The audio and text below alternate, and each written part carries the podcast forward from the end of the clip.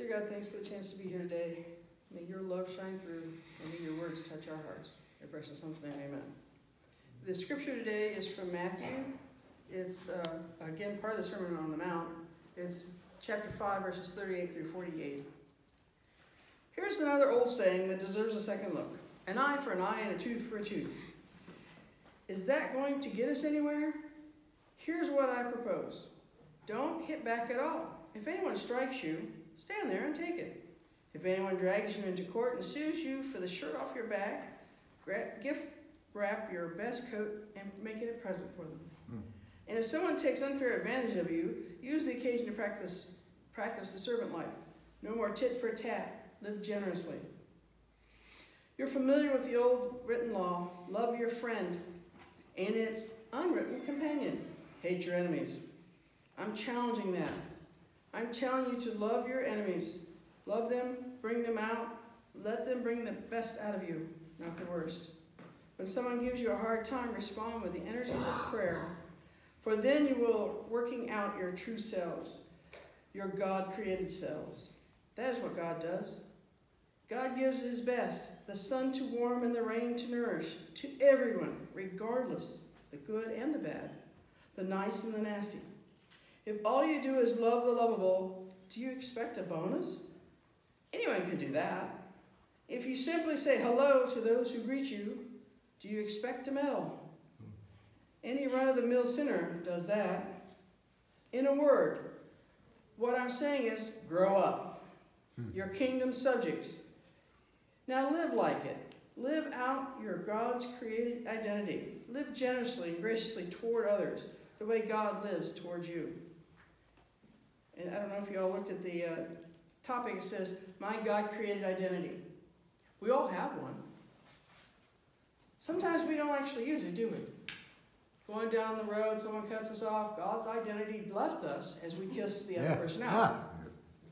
So then that other identity, whatever it is, came in, took over, and then, get back into God's identity. So I think it's great that I'm going to set that there for a second. Jesus basically came to let us know that unconditional love exists. It was something that was all, we as humans think it's quite conditional. I know growing up, to get acceptance as kids, we look for what? What's going to make somebody happy so they pat us on the back? Well, that's conditional. Even though it might be our parents' unconditional love for us and they would have pat us on the back even if we failed at it, all we see is when they pat us on the back quite often when we succeed. And we forget the other part. It took 10 times and the parents were there every time. But that 10th time is the one you're going to remember. Because you did it right and they were so happy. Which, some respects, it's a good thing that some things don't last and you remember the good things in life. It helps you what? Move on. The positive parts of everybody's life quite often are the love relationships and the acts of love that have happened to us throughout our whole lives. And that help find and establish the foundation we have right now where we're at. And I challenge you to concentrate more on all those loving, affectionate times that you received from other people, your parents, your children, your spouses, your best of kin. They all do love us unconditionally. And they want us to be happy. So does God. God's going to love us even in the thing it said what I was reading. God puts sunshine down for all of us, regardless if we're with him and know about his unconditional love for us, or if we're against him and tearing him down. We're all going to have the same sunshine. We're all going to get the same rain. Right now, we're hoping for no rain. But we're all going to get the same rain and the same pouring of rain down no matter what. The good and the bad both plant crops out in the field, and I guarantee you, if their neighbors, one's a Christian and the other one isn't, and they tear down God, both are going to have a good crop, more than likely. Because they have the same conditions. God doesn't distinguish. But I don't know about you, as a human, I do. I mean, there are those I can love and there's like, I don't know. They're questionable. I have some people I know that like to take advantage of me. But if I consider that, in some respect, a type of enemy, then I need to love them unconditionally no matter what. When they say they want this, I give them a little extra. Why? Because God says you're to love generously. Because that unconditional love comes through us to other people to see. This morning, okay, I've told you it's cold and the arthritis is acting up, so I used my handicap card to park close to Publix so I could go in and get us some bananas. Oh, by the way, they had carrot cake. So, just a bonus. But back to, I went and I parked in the handicap spot, and I'm a little stiff, but the lady parked across and she had a cart and she had just emptied it when I got out of my car. And she was about to walk and I said, oh, I'm gonna do that. Here, let me just take it. I'm going that way anyway, I need one. She said, well, that's, thank you so much, you just made my day. Unconditional love and sharing that with others helps them to what? To feel loved. To see God's unconditional love in their lives. Because through me, God worked. And she smiled and said, I made her day. And all I did was take her card out so she didn't have to walk. It's the little things we do. At work, my boss gave me an American Express card, I don't know how many years ago, and he says, you can sense the office stress levels because we're in real estate closings. The end of the month, Fridays can be really stressful. Like this past Friday, we had 20 closings and 3 closers. So that means everybody had a lot of work to do.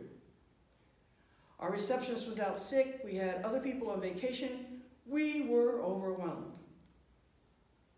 So on Thursday, I went to Chick-fil-A. I got everybody's order and bought them Chick-fil-A breakfast. They all relaxed. They weren't stressing so much about Friday. On Friday, I had their favorite lunch brought in, and when it got there, it's like, oh God, this makes my day. It helps, and help them what? Relieve the stress. That's the idea, isn't it? God doesn't want us stressing out every day about everything that happens. God wants you to know He's right there beside us, helping us, guiding us. So if you listen to Amy Grant, it is really, I have decided, because it's me that has to decide what? How I'm going to live. How I'm going to share God's love with others. That unconditional love, to recognize it in my life every time it happens. Here's a side note. I love my brother, and he's a fantastic guy. And I went out to dinner Wednesday night with a friend, and my brother called, and I said, well, I'm out for dinner. Can I talk later? I said, oh, yeah, no problem. Then he texts me, and I should read it. He said, are you on a date? And then a couple spaces, if you are, pay attention to them. Don't answer this email. This text. I was like, don't answer this text. Pay attention to them. Oh, all right, Herb. Isn't that unconditional love? Because my brother is really praying that I can find somebody in my life because he's found someone and knows what it's like to be a partnership and the amount of love that can be shared between the two individuals. And he knows I've never had that, and he keeps hoping and praying I will. I've got so many people hoping and praying that I will. But right now, it's like, wow, I hope and pray too. And God's been opening so many doors. I am just overwhelmed. I've been on the sites for over a year now, and all of a sudden when I said, I'm going to cancel my subscription, God, I'm sorry, I'm not seeing any benefits to this. How about if I just cancel it when it comes due in April? So God gave me 2 people. I'm responding to one now. And this week He gave me 2 more that said, if that doesn't work out, keep us in mind. I was like, oh my God. God's trying, and I know in my heart, God has somebody for me in my life. That unconditional love, I can share it with others and they will share it with me. And I love my church family, and I share unconditional love with all of you, and I appreciate it greatly. I do the same with my family. But I'm grateful that God knows that sometimes you just need that extra help. And if we ask Him, God provides. And it comes in unexpected ways. We have to have our eyes open. That we will be blessed by God. God loves us unconditionally. He loves everyone unconditionally. The sun will keep shining. The rain will keep coming. The benefits will always be there. Even in times when it looks dark and we seem to see no light, there always is some light. We just have to keep praying and hoping and relying on God because the doors will open. and God will bless us each and every day. So I challenge you to say, I have decided, and it says it in here, I have decided what? It was in the New Testament reading. Hold on. I got it highlighted, if I can find it. I've decided to accept God's wisdom.